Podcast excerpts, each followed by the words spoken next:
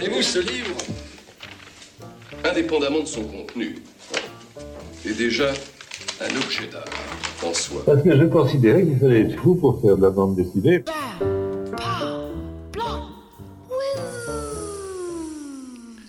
Salut à toutes, salut à tous et bienvenue dans la case en plus, euh, une des émissions BD de Radio Campus.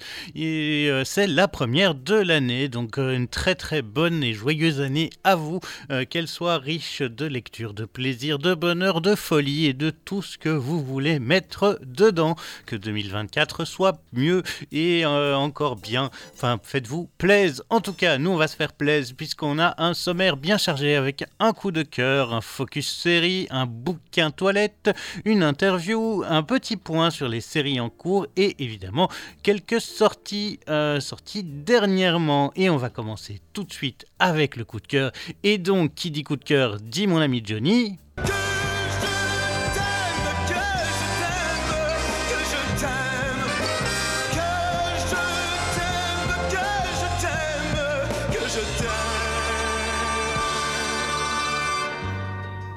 Et on commence par un petit voyage dans la Loire. superbe album euh, d'Étienne Davodo. Euh, ben, il n'y a rien à faire, hein. il, est toujours, il est toujours bien, Étienne Davodo. Quoi qu'il fasse, euh, il fait ça bien. Et ici encore, c'est plusieurs personnes qui reçoivent une invitation pour aller revoir Agathe, qui a convié tous les gens qu'elle a aimés dans sa maison où ils ont tous vécu, mais Agathe n'est pas là. Euh, où est Agathe? Que s'est-il passé? En tout cas, vous le découvrirez euh, ben, en fait, euh, en lisant. Ils y sont émus et c'est un moment de douceur avec plein de gens qui décident de se retrouver, de discuter de cette femme avec qui ils ont passé un moment de leur vie. Qu'est-ce que c'est? Qu'est-ce que cette ambiance particulière? Ben voilà, euh, Davodo, c'est ça. Davodo, c'est la force de raconter des choses simples euh, tout en étant parfaitement juste. Euh, Davodo, c'est la, simplicité, mais c'est aussi la douceur. C'est c'est toujours majestueux au point de vue du dessin. c'est intéressant. C'est c'est touchant, c'est superbement dessiné. Il y a un truc, c'est des petites peintures. Il y a euh, une douceur et un air de paille touchée dans ces récits qui pourtant abordent parfois des, thèmes plus tristes et plus compliqués. Euh, Davodo, euh, c'est du grand art et il est très très fort. et encore ici, avec Loire, c'est un des récits comme il a l'habitude de, de, faire un, ouais, récit en, douceur et profondeur, comme disait Arnaud, un truc euh, qui touche à l'intime sans devenir chiant, qui est euh, majestueux. Vraiment, j'adore Davodo. C'est très difficile à décrire ce qu'il fait. Euh, et euh, ben, ici, la Loire a un rôle un peu particulier puisqu'elle est au centre. Elle est, elle est là sans y être, c'est-à-dire qu'elle est au centre du récit et on on y vit des choses euh, avec elle, avec le rythme de la Loire. Euh, mais euh, ouais, enfin, vraiment foncer, lire Davodo de manière générale. Et Loire, vaut le détour comme le reste. Euh, et c'est sorti chez Futuropolis. Futuropolis, maison d'édition qui fait quand même toujours des beaux albums. Euh, ça coûte 20 euros. C'est sorti euh, en octobre 2023. C'est vraiment très, très, très, très, très, très chouette. Donc foncez lire ce nouveau Davodo. Et nous, on continue avec un focus série. Je suis quasiment sûr que nous avons affaire à un serial killer. Et pour ce, focus série, euh, eh bien, on va parler des cités obscures. Les cités obscures, c'est une série de bandes dessinées sorties chez Casterman. Euh, qui euh, ont été scénarisées par Benoît Peters et au dessin François Skeutens. Et on va y trouver un peu plein de c'est une série qui compte 11-12 tomes qui ont un univers assez particulier. C'est pas une série tant euh, comme on a l'habitude d'avoir, donc une série où les, euh, livres se suivent et où euh, le héros va évoluer d'album en album. Non, ici, dans ces cités obscures, c'est plutôt un monde qui nous est montré par le prisme de plusieurs personnes et, qui vont être là pour pour vivre un peu et montrer ce, monde, euh, avec aussi une spécificité, c'est que ben, le premier album euh, était sorti en 1985. Euh, non, même en 83, avec les murailles de Samaris. Et en 2023, on a le retour du Capitaine Nemo. C'est 13 albums euh, qui sont sortis, mais qui n'ont pas toujours des formats euh, BD euh, classiques, puisqu'ils vont aller parfois vers des choses qui sont musicales, vers des ouvrages à l'italienne, vers des guides touristiques, vers des, euh, des livres d'illustration. Euh, et en fait, on va avoir une série de personnages et de, de mondes dans un univers qui ressemble un peu au nôtre, mais en plus, euh, en plus en plus décalé. On va retrouver euh, euh, Paris, Samaris, Urbicande. Euh, et dans les personnages, ben, on a plein de, personnages particuliers qui, qui, sont là. on va retrouver Axel Wappendroff, Eugène Robrick. et il y a aussi Jules Verne qui apparaît un peu en, fond dans ces différentes œuvres. Le dessin de François Skeutens est magnifique. le, dessin de est toujours d'une précision euh, assez extrême, euh, très rigide presque. Euh, et ensemble, avec Skeutens et Peters, ils se permettent d'aller dans des, dans des trucs plus expérimentaux avec ce dessin classique pour observer un peu ce que la BD peut offrir.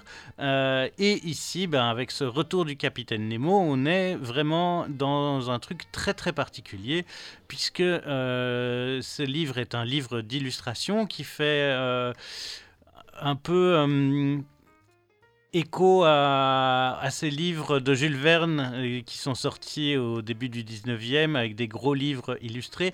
Le dessin de Skeutens est magique, hein. on dirait vraiment des, euh, gravures à l'ancienne alors que c'est euh, du, dessin et que c'est tout tout assuré.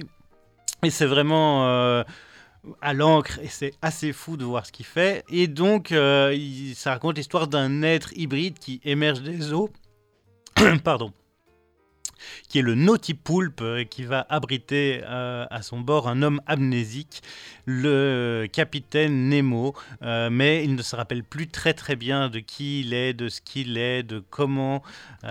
si vous voulez en savoir plus sur les cités obscures, bah, je vous propose d'aller évidemment checker ça, mais vous pouvez aussi aller au centre de la BD, car pour l'instant, il y a une exposition qui a lieu en ce moment. Donc dans l'émission précédente, je vous avais parlé de l'émission de Lupano avec le loup en slip, euh, qui est encore disponible. Mais il y a aussi 9e Art Nouveau, qui est une exposition sur lequel euh, euh, eh bien, on va voir les liens entre le 9e art, donc la bande dessinée, et l'art nouveau. Il faut se rappeler que le centre euh, belge de la bande dessinée se trouve dans un bâtiment Horta et que donc, euh, eh bien, ça permet d'aller voir un peu les liens entre les deux arts, ce qui est assez intéressant. Et évidemment, il y a du Skeutens dedans, puisque Skeutens et Peters avaient déjà travaillé sur Horta dans leur cité obscure. Euh, il y a plein d'autres auteurs et autrices que vous pouvez retrouver euh, et on va apprendre ben, comment est-ce que l'art nouveau a inspiré la BD euh, à différents niveaux. C'est assez intéressant et c'est disponible jusqu'au 31 mars cette exposition. pareil pour le loup en slip s'expose.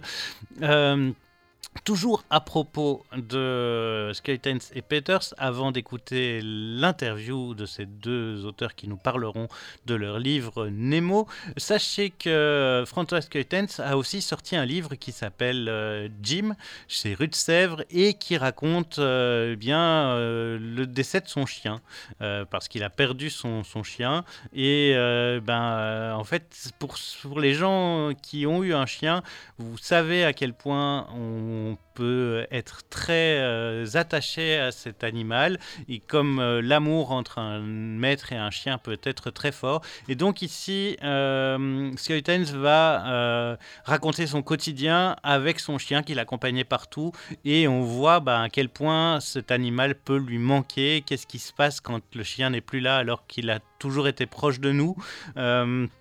les planches qui sont là sont arrivées dans l'ordre où elles, ont, elles sont arrivées dans la tête de Skeletons au fur et à mesure de ses souvenirs par rapport à son chien. C'est très touchant, c'est très mignon et comme d'habitude, ben, les dessins sont totalement incroyables. Donc Jim, c'est sorti chez Rue de Sèvres et euh, ça coûte 16 euh, euros. Pour ce qui est du retour du capitaine Nemo, on est quand même sur un plus gros bouquin, comme je vous disais, gros livre d'illustration, euh, hommage euh, au, euh, au livre euh, de Jules Verne. Et aussi il faut savoir que ce livre vient est né de l'installation d'une sculpture à Amiens euh, où on voit un otipoulpe grandeur nature qui sort à Amiens, Amiens qui est la ville de naissance de Jules Verne. Ça, c'est sorti chez Casterman et ça coûte 26 euros.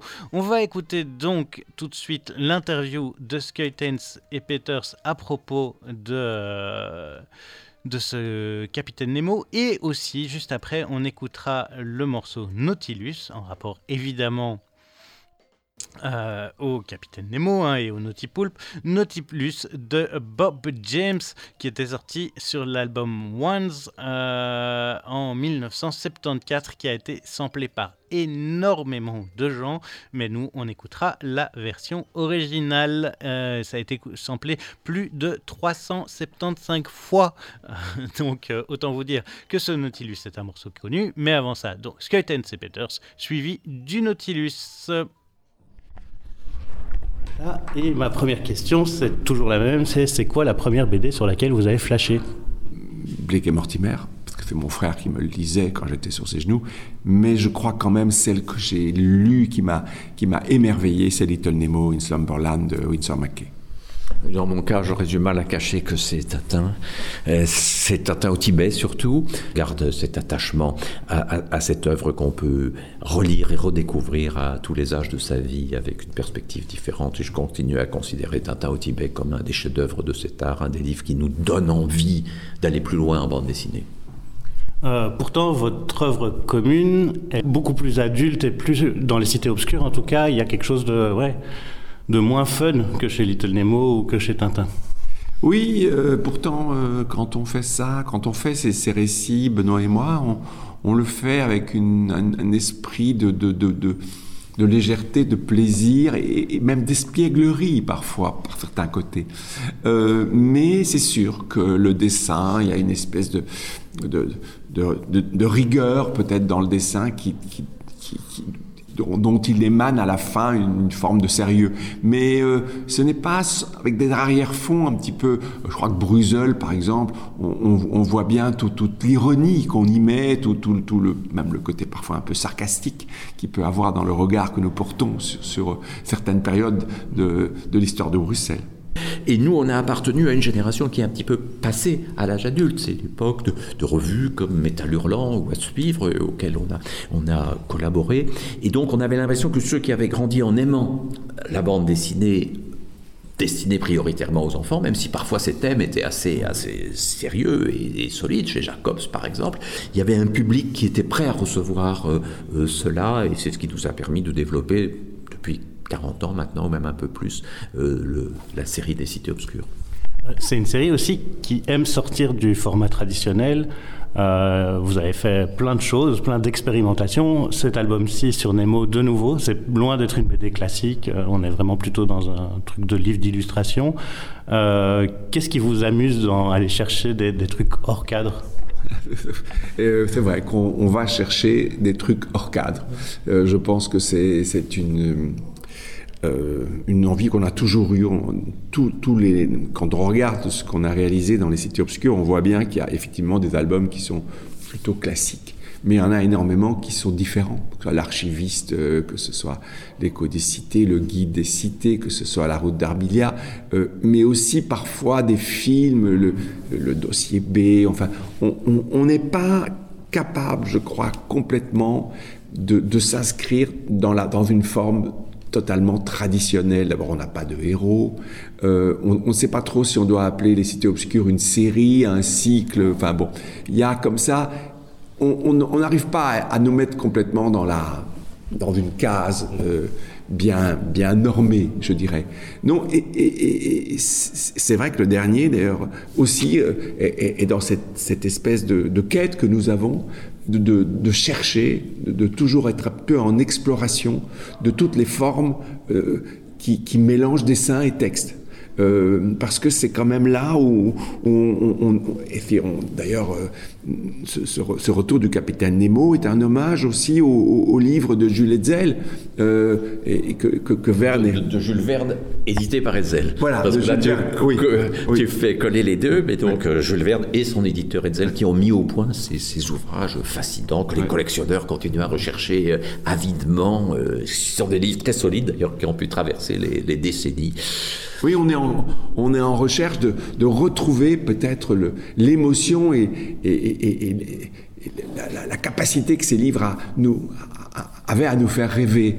Et il n'est pas obligatoire que ça passe automatiquement par la bande dessinée, par une forme qui est extrêmement qu'on aime beaucoup, mais peut-être que je m'en suis un petit peu éloigné depuis un certain temps. Il y a un plaisir de passer du noir et blanc à la couleur, des petites images aux grandes images, de différentes façons de collaborer. Par exemple, ici, par certains côtés, les images ont précédé le, le- le récit, alors que dans d'autres cas, c'est le, le scénario qui arrive en premier et puis qui se découpe euh, chapitre après chapitre en entier. Il, il faut que ça reste vivant. Pour nous, il faut qu'on continue à s'amuser.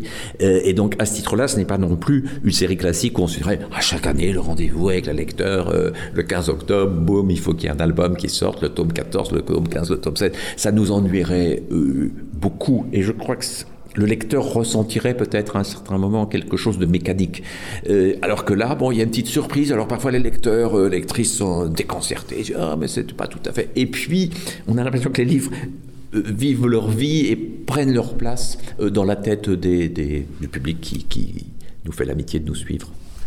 Euh, J'ai lu dans le dossier de presse que c'est né de la création d'une sculpture euh, et l'envie de faire un album à ce moment-là. Vous pouvez m'en dire un peu plus? Oui, en fait, il y avait la demande de, de la ville d'Amiens de, de faire en sorte que on- il y ait des objets qui incarnent un peu l'imaginaire de Jules Verne, puisque Amiens, c'est la ville dans laquelle il, a, il a habité très longtemps et c'est- là où il a écrit les plus beaux de ses romans. Et donc, euh, et la ville de Nantes fait un énorme travail, parce qu'il c'est là où il est né, euh, pour, pour, récupérer un peu cet imaginaire avec Royal de Luxe, et, et- et c'est une véritable réussite. Et donc c'est vrai qu'il avait cette demande à Amiens, et que avec le, sculpteur Pierre Mater, on, a eu ce, ce- projet de sculpture. Mais c'est pas tout d'avoir la sculpture, parce qu'à un moment donné, on, a envie d'aller un peu plus loin. Mais d'où vient-elle? Que- que- Quelle est son histoire à, cet objet?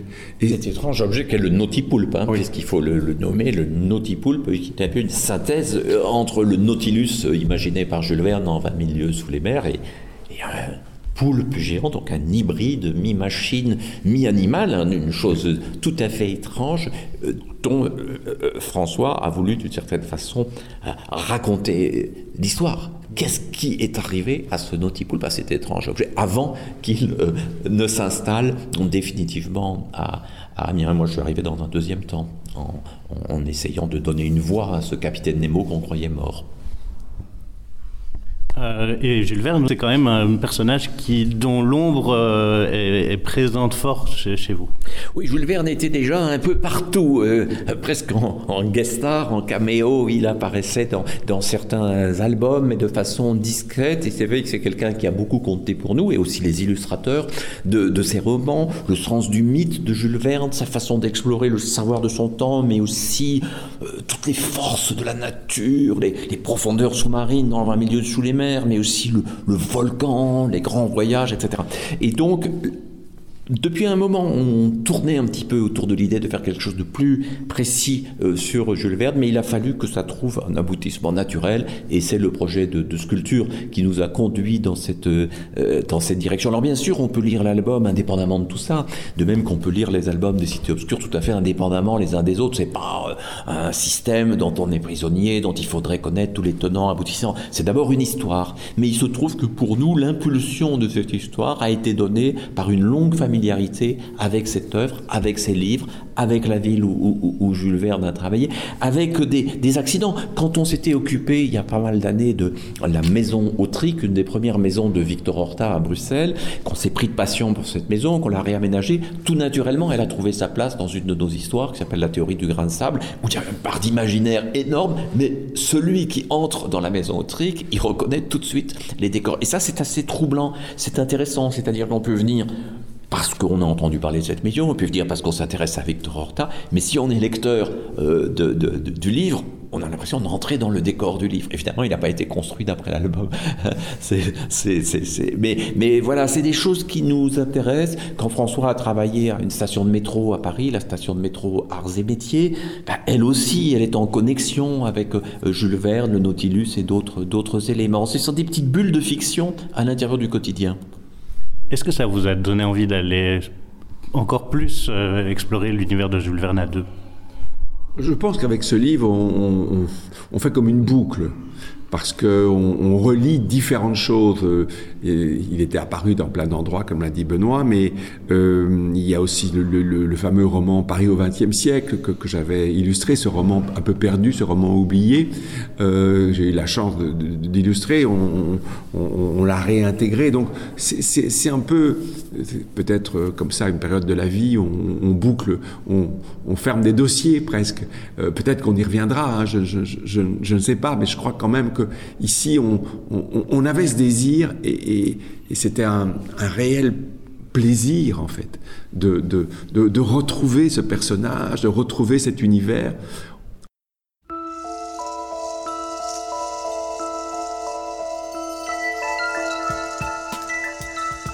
James, Nautilus sur les ondes de Radio Campus.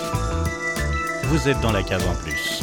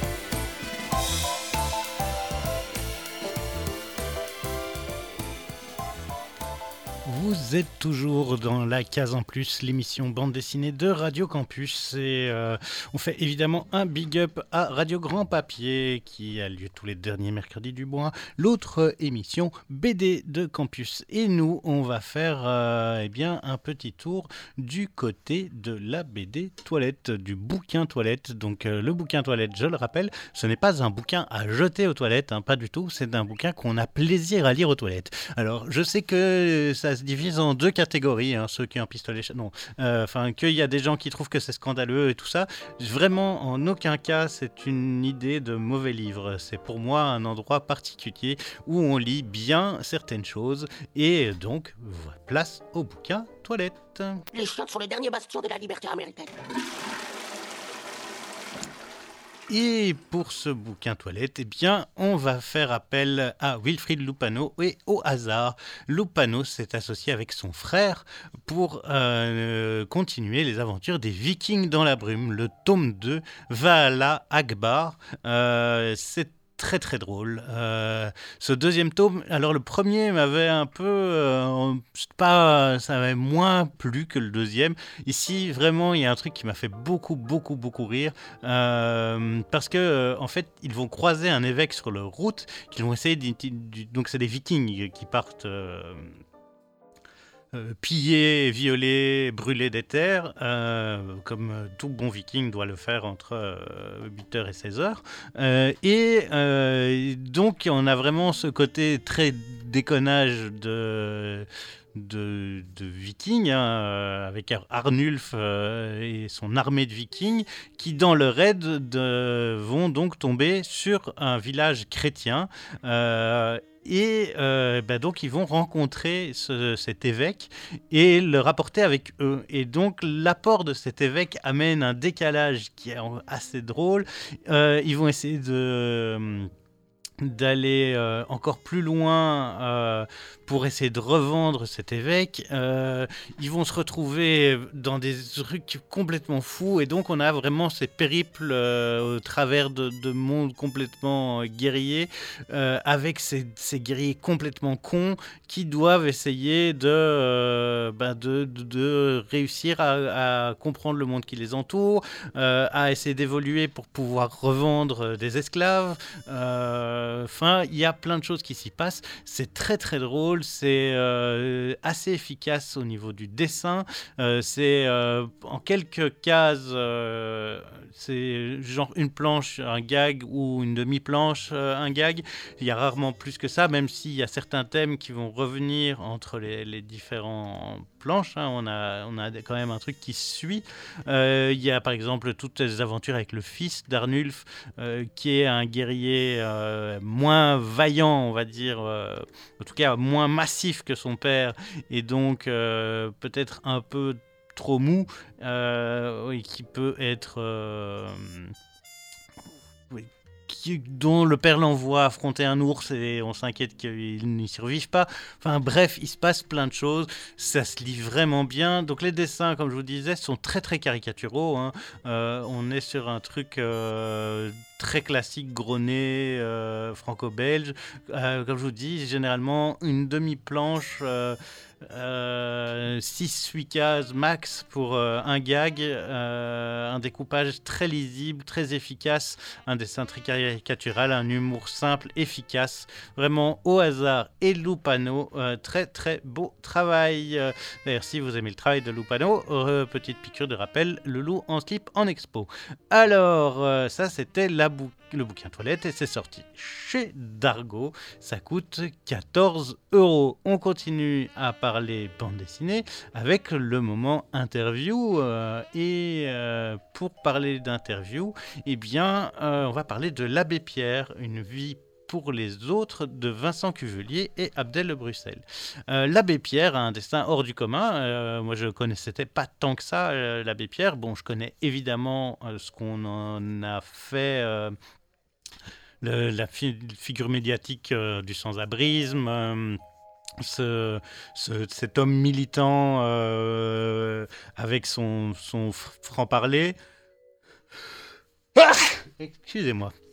Euh, et donc, euh, ben en fait, à un moment, il va fuir la France. Euh, on va raconter en fait plein d'étapes de la vie de l'abbé Pierre, qui il est, d'où vient-il, qui est-il, formidable robot, tout ça, et comment est-ce que il va ben, en fait, euh, évoluer pour devenir le personnage que nous on connaît. Et qu'est-ce qui va se passer en fait une fois que c'est devenu quelqu'un de connu et euh, que c'est un- une espèce de, star de, la pauvreté, et quelqu'un d'incontournable qui va commencer à gêner les puissants. Donc comment est-ce qu'on se retrouve là-dedans? Euh, C'est assez intéressant. Le dessin d'Abdel de Bruxelles est très très beau. Alors Abdel... il avait fait euh, un superbe album euh, qui s'appelait. euh, je ne vais pas retrouver ça tout de suite. Où il avait un dessin assez. euh, Danger sous la pluie, ça s'appelait, voilà. Qui était un truc un peu plus complexe au niveau du dessin, euh, sur Henri Matisse, où on avait... euh, ici, il a simplifié son dessin, il l'a rendu plus lisible à certains points pour euh, le rendre plus efficace. Euh, ça marche assez bien. Euh, Vincent Cuvelier est un scénariste qui a écrit beaucoup, beaucoup de choses pour les enfants, pour les adultes, du roman, du roman jeunesse, du livre jeunesse. Et donc, c'est une commande, j'ai aussi appris lors de l'interview, qu'en fait, c'était une commande de... de la Fondation Abbé Pierre et donc on va apprendre plein de choses. Moi j'ai vraiment appris énormément de choses sur ce truc-là Euh, et puis vraiment ben, le dessin de, de- d'Abdel est incroyable et toujours aussi efficace même en simplifiant le dessin on ne perd pas en qualité. Bref, je... vous pouvez trouver ça chez Casterman, ça coûte 16,50€ et nous on écoute Vincent Cuvelier et Abdel Nubrusel nous parler de cet abbé Pierre. Et ma première question, c'est toujours la même, mais du coup pour Abdel ce sera un peu différent. C'est c'est quoi la première BD sur laquelle vous avez flashé? Mais du coup Abdel, c'est quoi la dernière BD sur laquelle tu as flashé? Alors, une des premières BD qui m'a vraiment impressionné, qui a marqué un petit peu euh, mon enfance, évidemment j'hésite entre plusieurs. Comme ça, là, je vais dire euh, Totoche de Tabari, euh, Le meilleur ami de l'homme. Et il y, avait plusieurs histoires dans, l'album. Il y avait une histoire de terrain vague. Euh, qui m'a beaucoup marqué à tel point que j'en ai fait euh, un livre qui, qui, qui prend ce point de départ là. Donc ton kiff, c'est raconter des histoires et de trouver le médium qui correspond le mieux à l'histoire.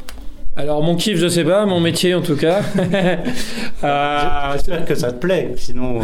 alors ça fait, je publie depuis euh, 1987 parce que j'ai commencé enfant, j'ai commencé à 16 ans et demi, 17 ans, donc ça fait 35 ans que je publie. Donc effectivement, euh, toute ma vie est liée à l'écriture, mais effectivement c'est aussi ma profession et c'est aussi mon métier. Et comment est-ce que vous vous êtes rencontrés tous les deux? Dans un restaurant portugais, euh, au cours d'un- repas avec des, des gens qu'on connaissait au co- en commun. Oui, c'est vrai. Ouais. C'est vrai. Bien avant euh, euh, qu'on collabore ensemble sur un album de BD, on s'était rencontrés à ce moment-là. Ouais, ouais. Ouais, puis on s'est revus à quelques reprises, simplement pour des soirées entre copains, euh, pour boire des verres, pour discuter, pour. Et puis voilà, on a été appelés sans aucune, allez.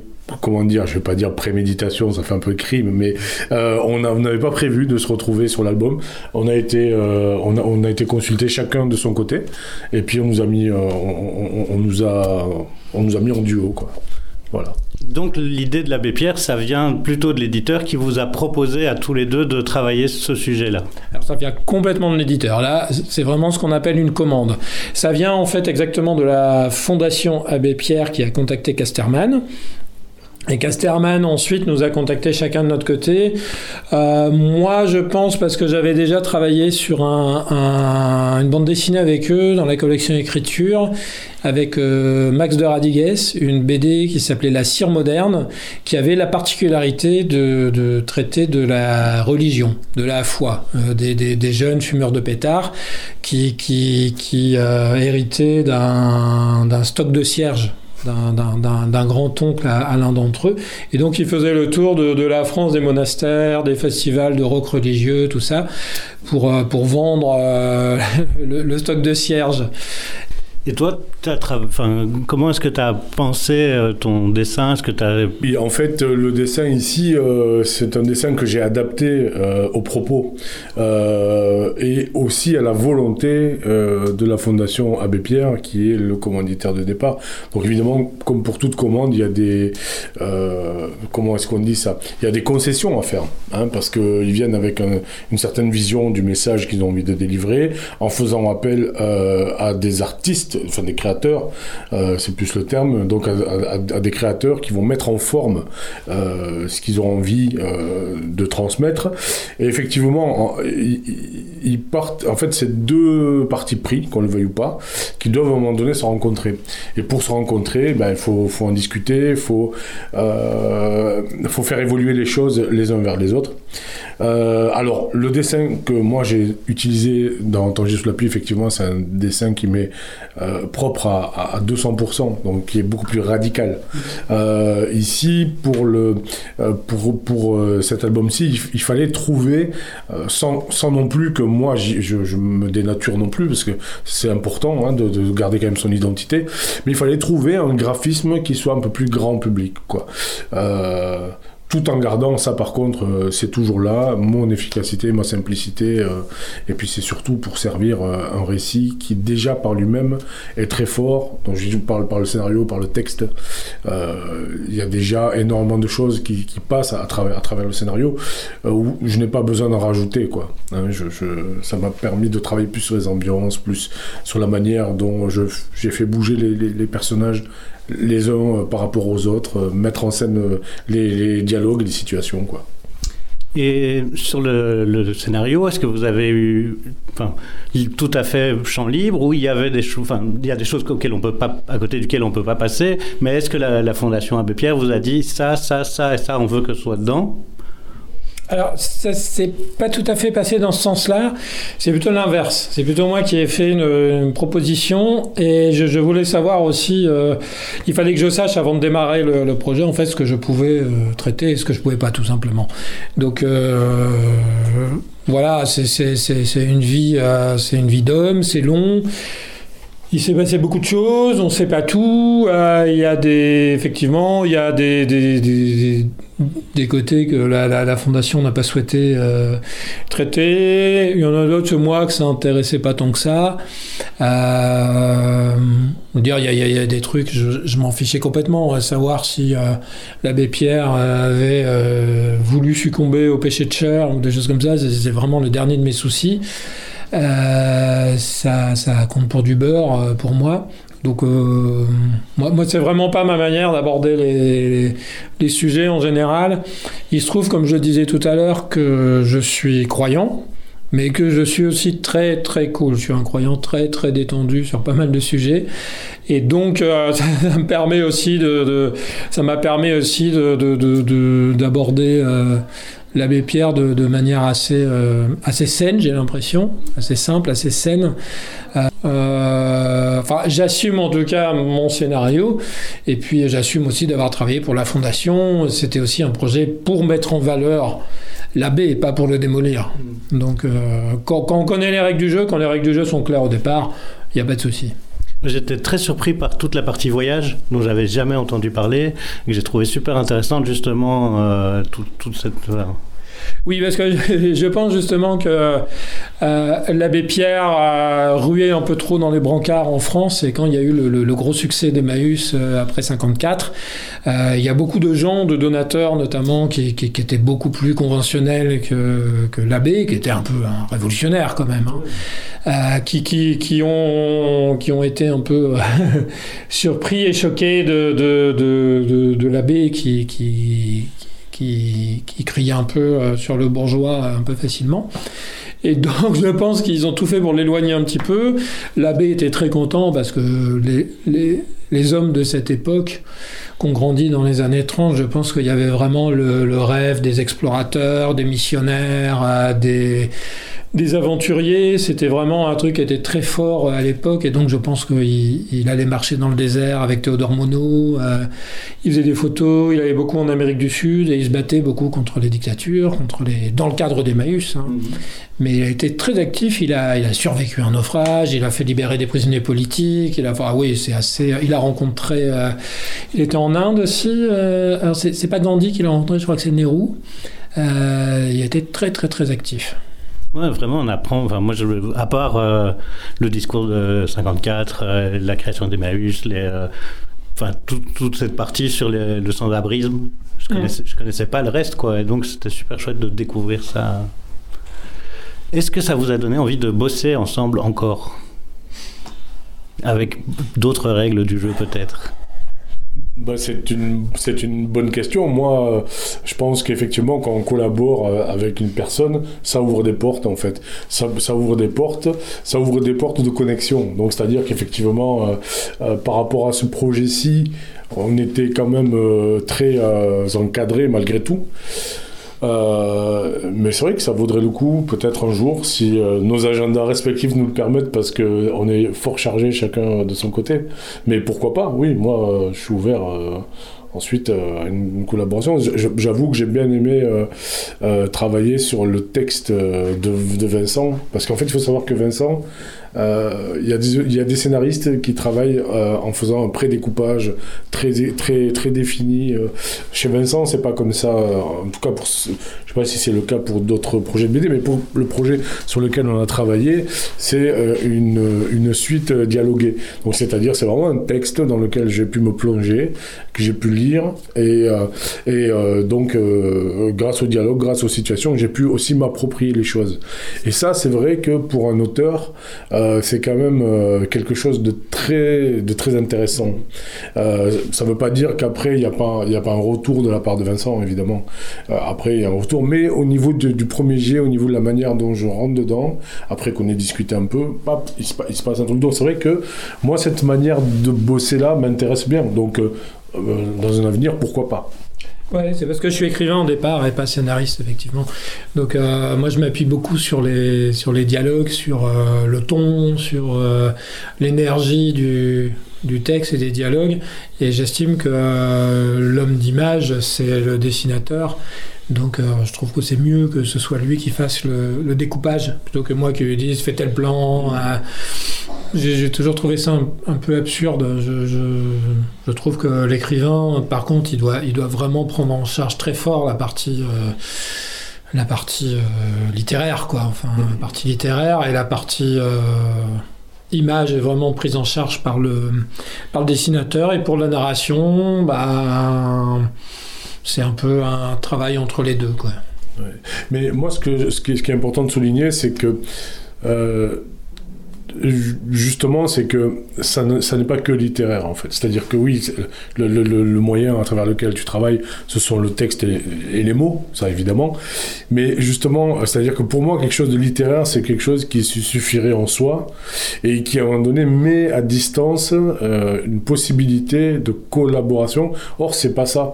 Euh, ici, justement, ce que j'aime bien, moi, c'est que ton texte, euh, il- il y a juste ce qu'il faut au niveau des ambiances, au niveau des dialogues, euh, au niveau de l'humour. euh, Lorsqu'il écrit, Vincent euh, aime bien, comme ça, en tout cas sur ce projet-là, il y, a, eu pas mal de touches hu- d'humour qui apportent de l'humanité, tout ça. Euh, mais en même temps, ça n'a pas cette dimension littéraire qui fait que ça enferme et qui laisse plus de place à ce qui peut venir euh, euh, enrichir au niveau visuel.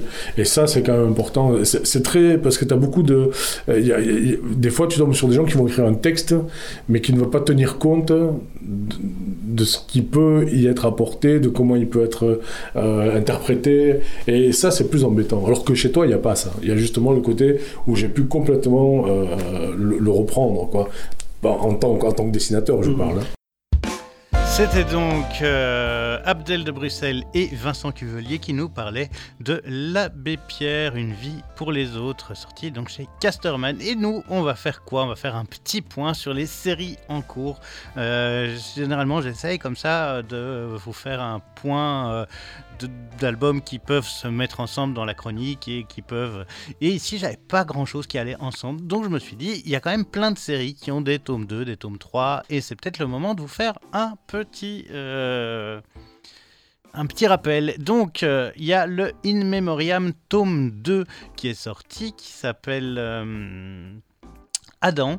Euh, donc, si vous vous rappelez bien du monde In Memoriam, on est dans un Paris en ruine. Euh, Il ne reste plus rien alors qu'avant, c'était un monde d'art et de sorcellerie, puisque la sorcellerie existait. Les sorciers étaient intouchables et maintenant, ils sont euh, ben, persécutés et accusés par l'opinion publique d'être à l'origine d'une énorme catastrophe.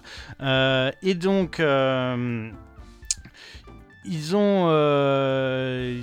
on, s'est retrouvé dans un premier tome euh, qui s'appelait Manon, où on avait vraiment une enquête euh, d'une jeune femme flic qui voulait un peu en savoir plus, qui avait perdu sa fille euh, et une partie de son couple lors de cette catastrophe magique et qui va donc se retrouver à chercher ça. Et évidemment, ben, dans cette deuxième partie, Adam, qui est l'ancien sorcier qui a été engagé par euh, Pour retrouver euh, sa filleule, mais donc qui est la fille euh, de Manon, euh, va se retrouver dans un embroglio avec une mafia qui lui court après, la mafia des chats.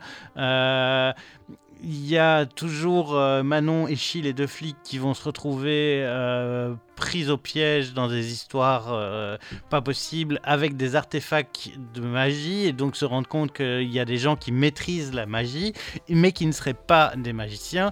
Bref, il y a euh, vraiment plein de choses qui se mettent autour de ce tome 2 qui commencent à...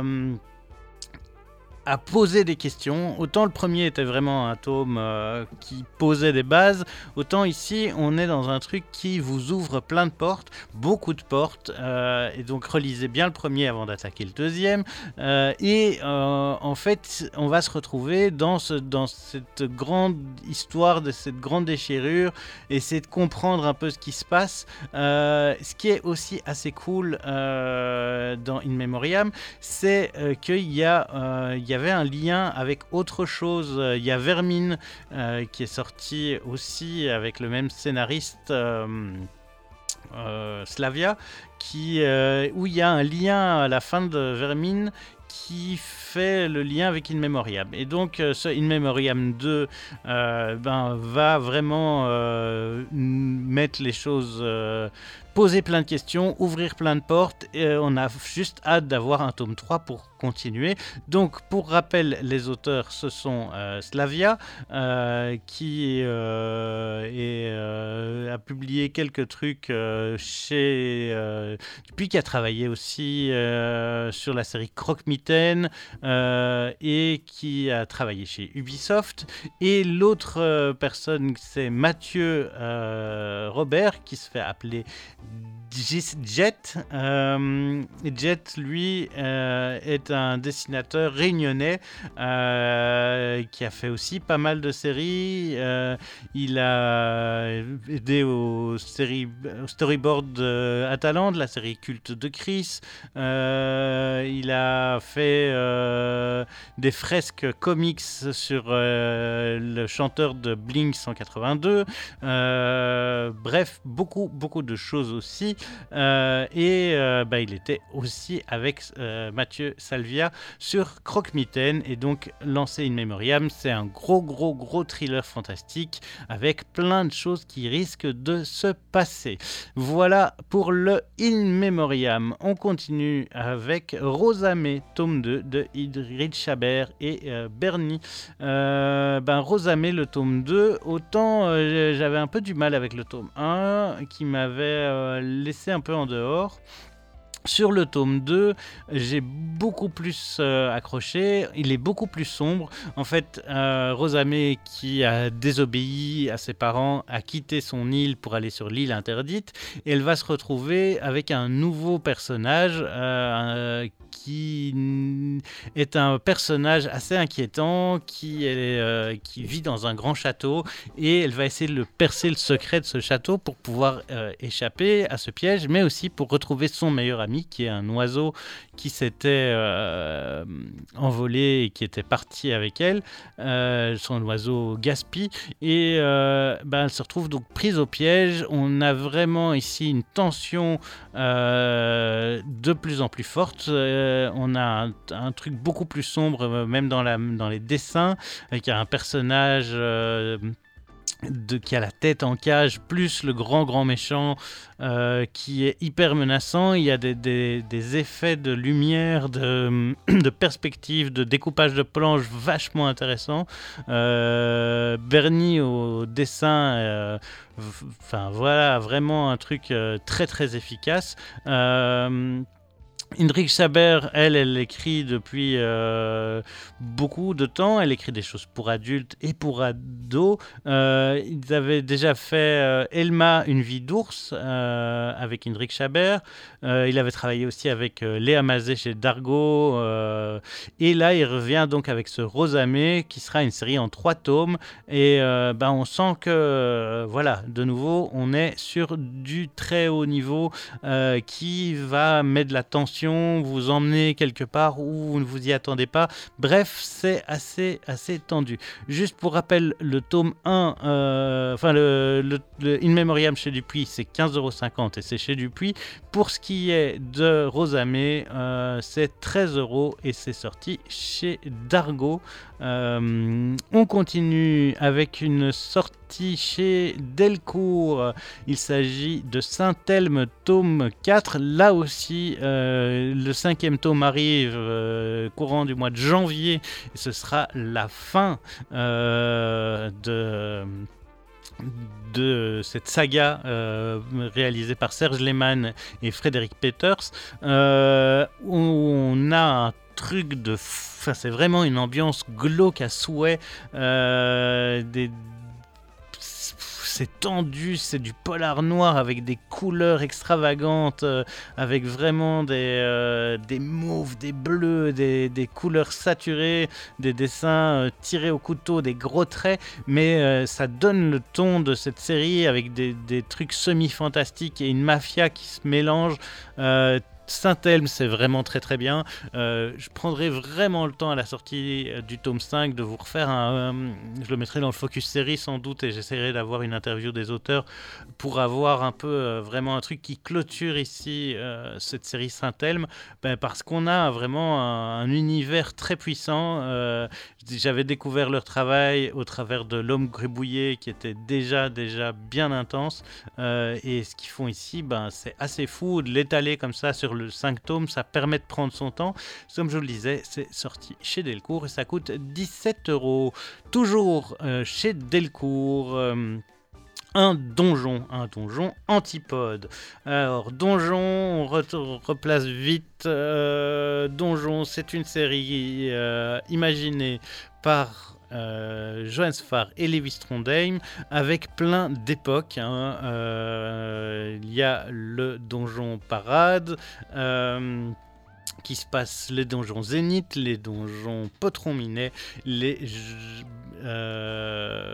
donjons euh, qu'est-ce que Potron Minet, Monstre, Crépuscule, euh, Zénith, Parade, chaque fois des époques différentes, des, personnages qu'on va retrouver d'époque en époque, et puis euh, les donjons monstres qui vont se retrouver dans des histoires un peu à plein d'époques. Et puis les donjons antipodes à moins 10 000 et à plus 10 000. Euh, sur les donjons antipodes plus, ceux que, dont la nouvelle euh, série, le nouvel album vient de sortir, euh, on est sur un monde futuriste. on est dans le troisième tome de cette série futuriste, puisque avec les mêmes personnages qu'on va retrouver, dessinés ici par Vince.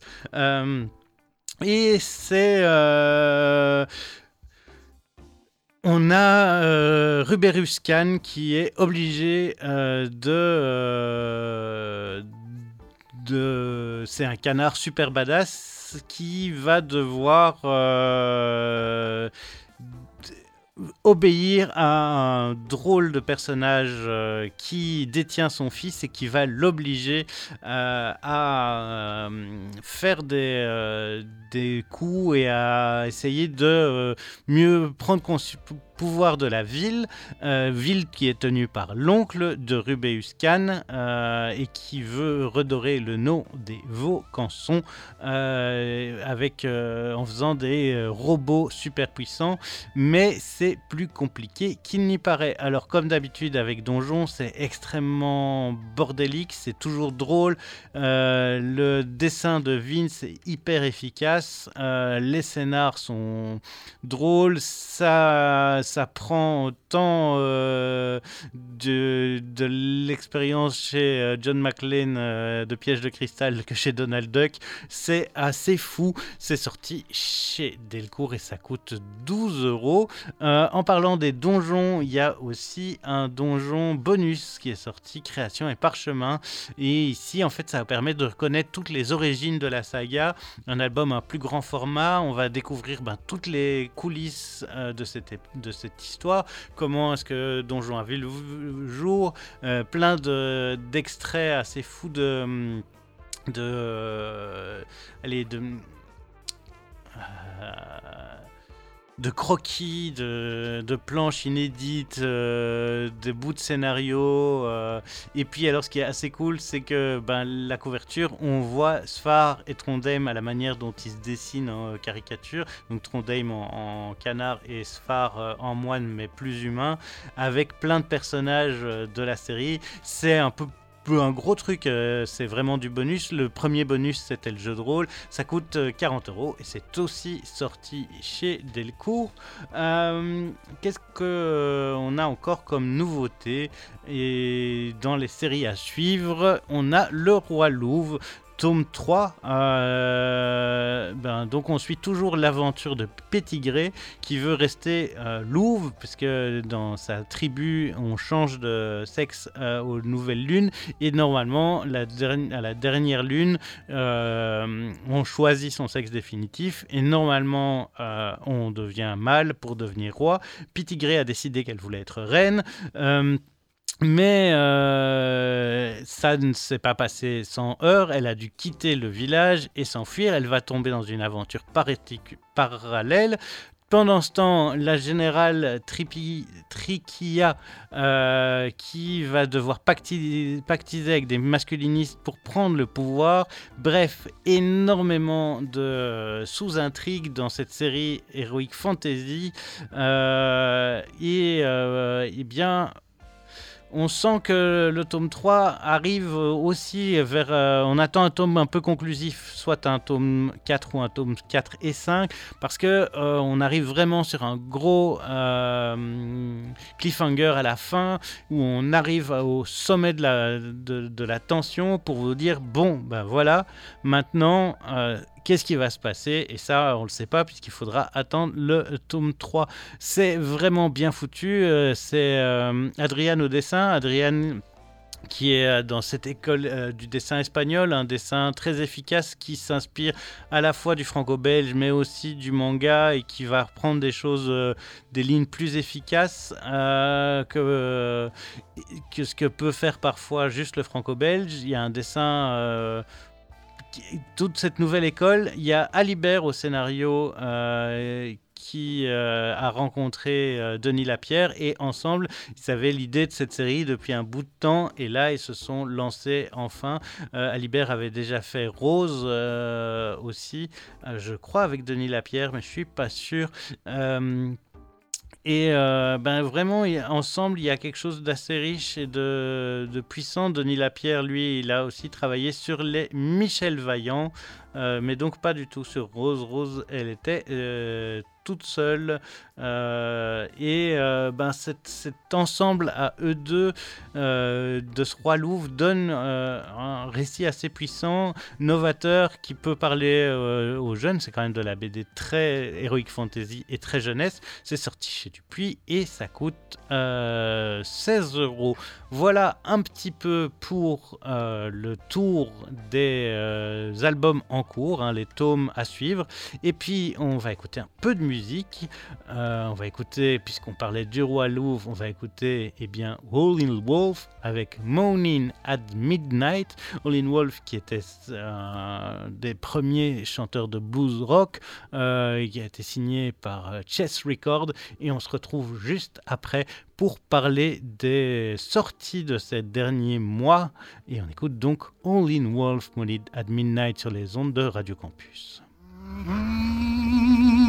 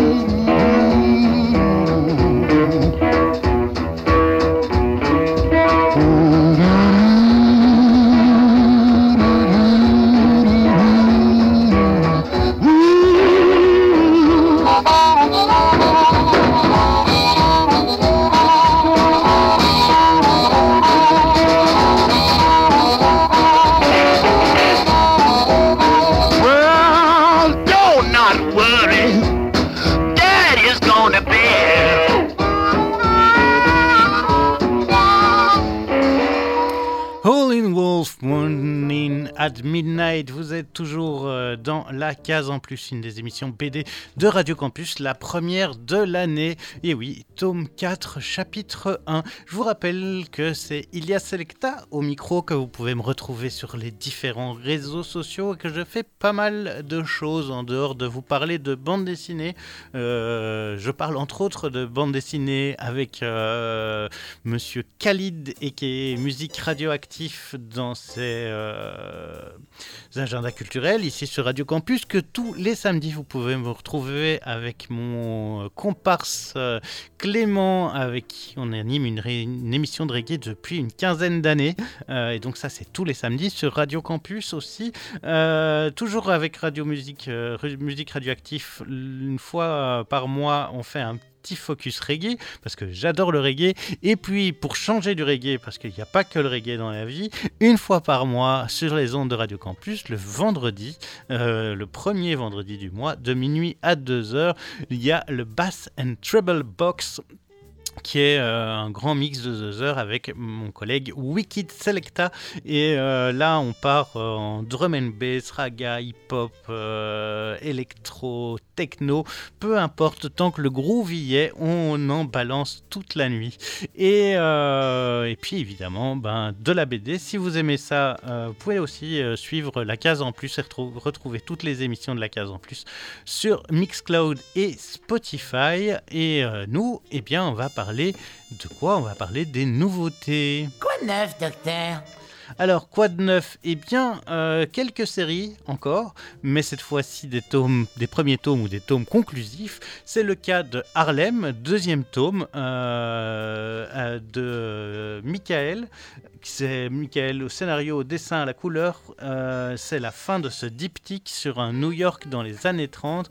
la mafia voudrais récupérer euh, le loto organisé par euh, une, euh, une femme noire puissante, Stéphanie Sinclair, dit Queenie, et donc elle règne sur Harlem grâce à une loterie clandestine, mais la mafia voudrait, la, la, mafia italienne voudrait retrouver ça, récupérer ça, Évidemment, ça ne va pas bien se passer. Euh, Queenie euh, est menacée de toutes parts dans une ambiance extrêmement tendue, mais franchement, c'est toujours aussi bien réussi. Je vais rien balancer, il faut que vous lisiez ce truc-là, je peux pas vous balancer. Mais c'est incroyable au niveau du dessin, c'est fou, un dessin très très réaliste. Euh, mais très beau. Je, trouve que c'est rare le réaliste euh, qui fonctionne aussi bien. Euh, Michael, il assure complètement les deux. Il arrive à être parfaitement réaliste, mais sans, sans, devenir laid de réalisme. Il y, a des planches qui sont totalement incroyables et des ambiances, ben, je vous dis, d'une extrêmement tendue. on est sur du sur du solide polar à l'ancienne. C'est euh, deux tomes très efficaces, ça coûte 16 euros, c'est sorti chez euh, Dargo. Michael a sorti déjà beaucoup de choses dans cette ambiance-là, hein. il aime ça, euh, il est franco-canadien. et il publie depuis 2011 toutes sortes de récits et ben, il s'est attaqué euh, à Giant qui parlait de New York, puis à Boot Black et maintenant Harlem. C'est trois, trois, euh, trois diptyques euh, qui chaque fois vont explorer un univers et un monde. c'est vraiment très très très très cool. Comme je vous disais, ça coûte à peu près 16 euros chez Dargo.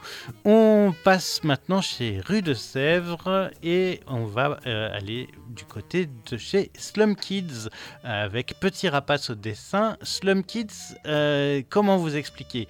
On dirait un peu du Disney euh, sous acide cauchemardesque. Du Disney qui va pas bien, du Disney cruel, mais du Disney quand même. Parce qu'il y a un dessin très rond, très enfantin, très mignon mais avec des coups, des blessures, des armes de la drogue, des membres arrachés, euh, une violence crue, c'est extrêmement, extrêmement déprimant sur la nature humaine. C'est un drôle de mélange entre horreur et mignonnerie. Moi, j'ai bien aimé, je trouve ça intéressant, mais un peu intense à vivre. Il y a des moments qui sont assez durs. Euh, on sent vraiment une, euh, une envie. Bah, après, c'est le label 619, donc 619, ils n'ont pas peur d'aller chercher des choses à part. Dans le découpage, on sent une ambiance qui peut être proche euh, du manga.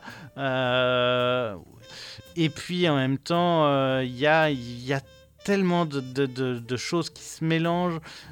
c'est glauque à mourir. Ben, ça raconte l'histoire d'enfants qui vivent dans une décharge et qui se bastonnent pour des conneries.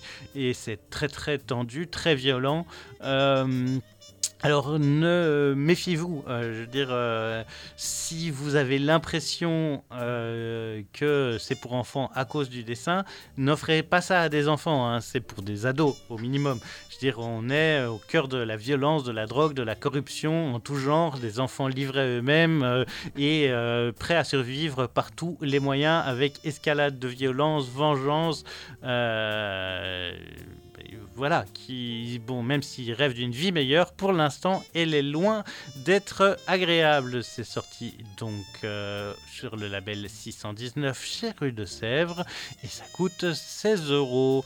On continue avec Indiana. Euh, Indiana, c'est Catel et Claire Bouillac. euh, qui sont deux autrices qui euh, ont toutes les deux un gros bagage euh, dans leurs mains. hein. Euh, Claire Bouillac, elle a travaillé entre autres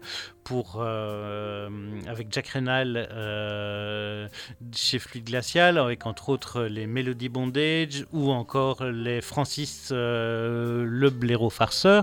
Elle a fait pas mal de choses aussi. Et Catel Muller qui est elle, euh, autrice qui a euh, fait euh, ben, toutes les, grandes séries sur les, femmes, toute la série chez, Casterman avec Kiki de Montparnasse, Olympe de Gouges, Joséphine Baker. Dernièrement, elle a fait un truc sur une, une cinéaste. euh, je vais pas retomber sur le nom maintenant, mais voilà. Bref, elles sont toutes les deux euh, très très euh, actives et elles ont sorti ici euh, Indiana, Indiana qui est l'adaptation d'un roman de George Sand. Euh, et donc, euh, moi, je connaissais pas du tout le, travail de George Sand. Euh, et euh, ici, on a euh, un, livre euh, qui est divisé, pardon. Excusez-moi. J'espère que je ne suis pas en train de tomber malade.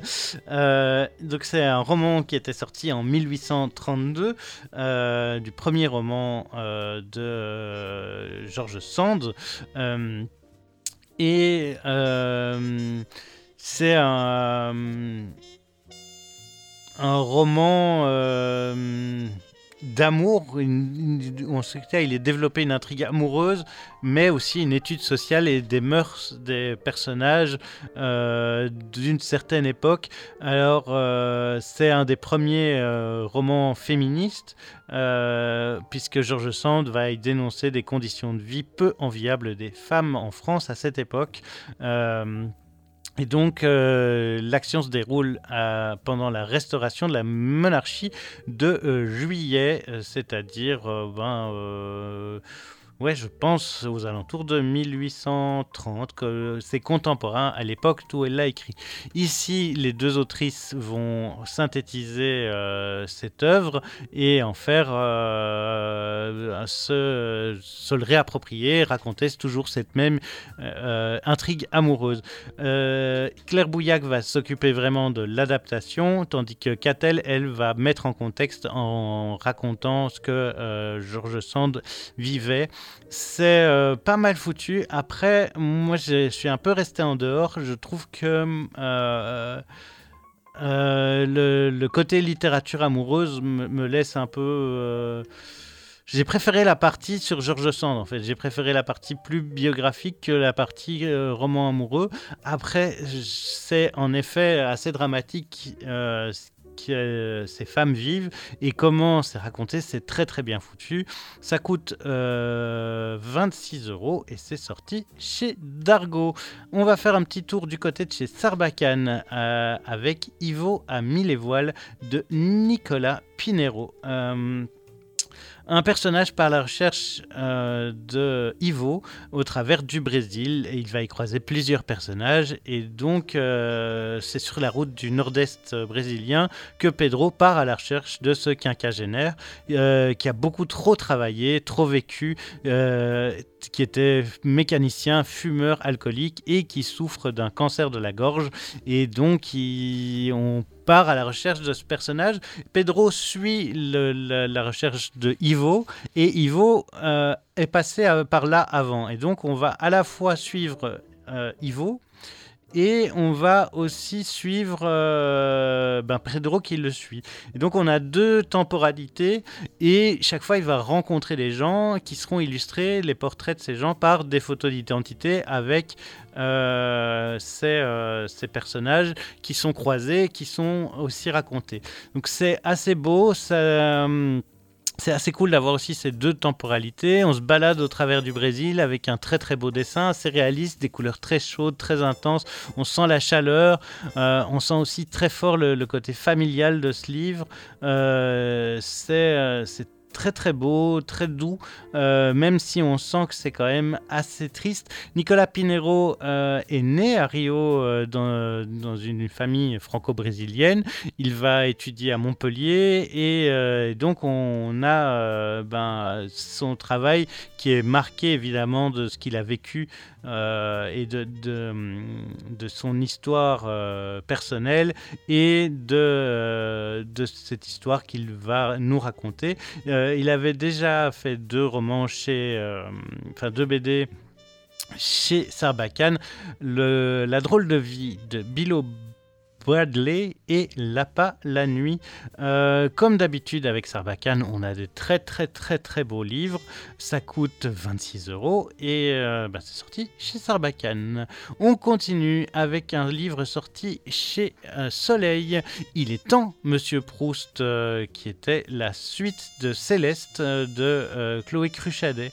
Cruchaudet, euh, superbe euh, livre, euh, j'ai adoré ce que ce Céleste, j'ai adoré tant la première partie que la deuxième.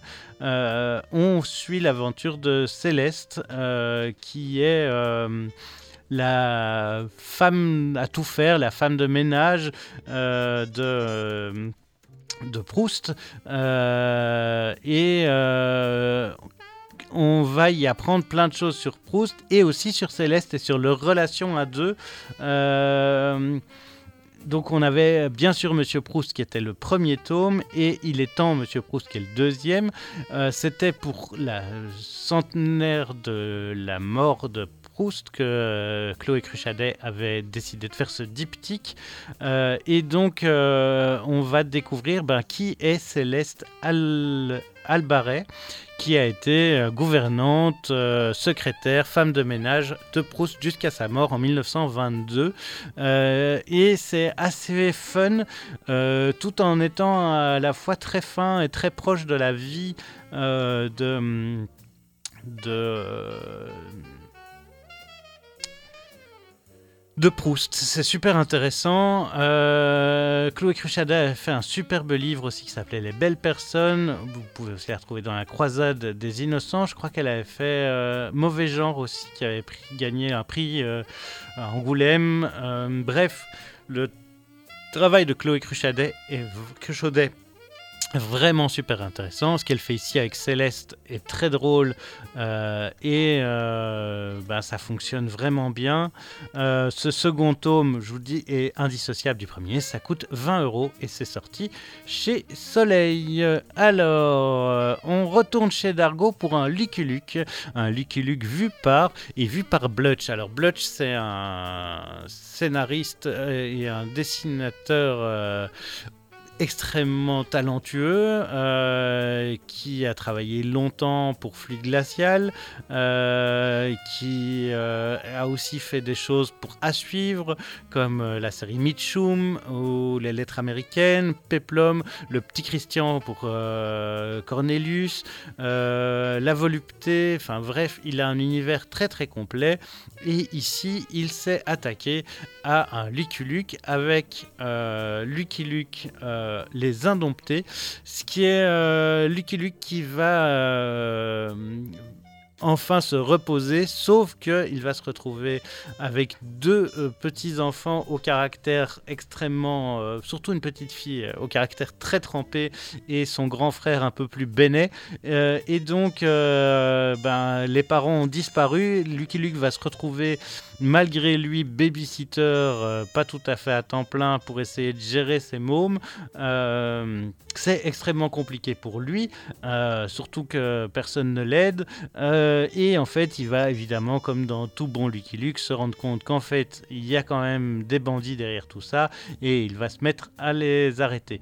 Il y a des choses assez rigolotes. Euh, par contre, ben, j'aime bien généralement les Lucky Luke vus par, c'est pas le premier que je lis, c'est c'est pas celui que je préfère, c'est pas non plus celui que j'aime le moins, il y en a un que j'ai vraiment beaucoup moins aimé, mais je trouve que m'attendant, enfin connaissant Blutch et connaissant le travail de Blutch, je m'attendais à quelque chose d'un peu plus fou, et donc j'ai peut-être été un peu, euh, un peu déçu d'une certaine manière euh, par, euh, par ce truc, euh, par ce- cet album, par ce truc, ça reste vraiment bien. hein, euh, on est quand même sur un truc assez fou euh, et bah, ça reste du Blutch et du Lucky Luke, donc on est plutôt sur du haut level. hein, on n'est pas sur du n'est pas sur de la BD de base, mais ma- en fait, je crois que mes attentes étaient trop hautes euh, par rapport à euh, ce Lucky Luke. Mais euh, voilà, ça reste sympathique. C'est sorti chez Delcourt, chez Dargo, pardon. Ça coûte 13 euros. Si vous aimez les Lucky Luke, vous ne serez pas déçus. Si vous aimez Blutch non plus. On continue avec. Un album sorti chez Delcourt qui s'appelle 12. 12 tueurs enfermés dans un hôtel, un seul sortira vivant. Euh, un huis clos extrêmement tendu. Je peux quasi rien vous dire parce que si j'en dis trop, ben en fait, je vais euh, spoiler tout et il faut pas. Euh, pourtant, ces personnages vont des choses à régler au sein d'une société secrète. Il y a l'Hydre qui est le chef de cette société secrète qui vient se présenter, qui va expliquer les règles du jeu aux 12 personnes présentes. Et donc, on va se retrouver avec une tension permanente et ces 12 invités qui vont faire leur entrée. Et euh, ben, parmi eux, y aurait-il un tueur? En tout cas, une chasse particulière va se mettre à l'œuvre. Euh, ça coûte 16 euros. C'est sorti chez Delcourt avec un dessin franco-belge, somme toute assez classique, mais assez efficace. Ça se lit bien. En plus, il y a quand même des grosses scènes de baston et euh, il faut que ça reste lisible. Et c'est le cas. Un one-shot bien efficace, donc sorti chez Delcourt avec Henrik Anna euh, au scénario et Hervé Boivin au dessin. Et on termine avec Escobar, éducation criminelle, euh, sorti aussi chez Soleil, ça coûte euh, 19 euros. Au scénario, on a Juan Pablo Escobar, le fils euh, de Pablo Escobar, et Pablo Martin Farina, et Alberto Madrinal qui se retrouve au scénar. En fait, euh, le fils de Pablo Escobar raconte ce que c'est de grandir euh, entouré euh, ben, de, tueurs qui sont ses babysitters. Les, les tueurs de son père sont ses babysitters et il va décrire autour de ce récit autobiographique assez sombre euh, des personnages très très très très très violents et très tendus puisqu'on a quand même bah, affaire à des tueurs en série drogués à mort qui euh, sont occupés à garder un enfant et où il y a un meurtre euh, devant ses yeux. Et c'est un peu autour de ça que ça se passe. Les dessins sont vraiment cool, des dessins très, très euh, légers. Euh, on sent la, légèreté du trait, euh, presque pas de, de, trait, presque en couleur directe comme ça. C'est- ce dessin, la douceur de ce dessin va adoucir un peu le récit qui est extrêmement tendu dans la violence. Et puis, euh, ben, il y a un- une espèce de, contraste très drôle et à la fois très noir dans euh, cette aventure ben, du fils de Pablo Escobar, basée sur des faits réels. Comme je vous disais, ça coûte 19 euros chez euh, euh, Soleil et ce sera la dernière et BD de cette case en plus. Et pour parler du fils d'Escobar, eh bien, je trouvais que c'était aussi bien de terminer avec Stomy Bugsy, Mon papa à moi est un gangster, exprès de l'album, euh, du premier album solo de Stomy Bugsy, Le calibre qu'il te faut. Ciao, à dans un mois, et nous, on se quitte avec Stomy Bugsy. Ouais, ouais, ouais. Tu m'achètes un, choco un chocolat? Chocolat? Quand est-ce? Quand, tu veux le chocolat Et pourquoi tu me parles de chocolat là On travaille. Moi, tu me c'est un chocolat. Ah ouais? Oui. À quel chocolat chocolat? Oui. Un Kinder Surprise? Oui. T'aimes bien ça hein? Oui. Tu es sage alors Le Kinder Surprise. On va faire le gangster alors Oui, si. Si.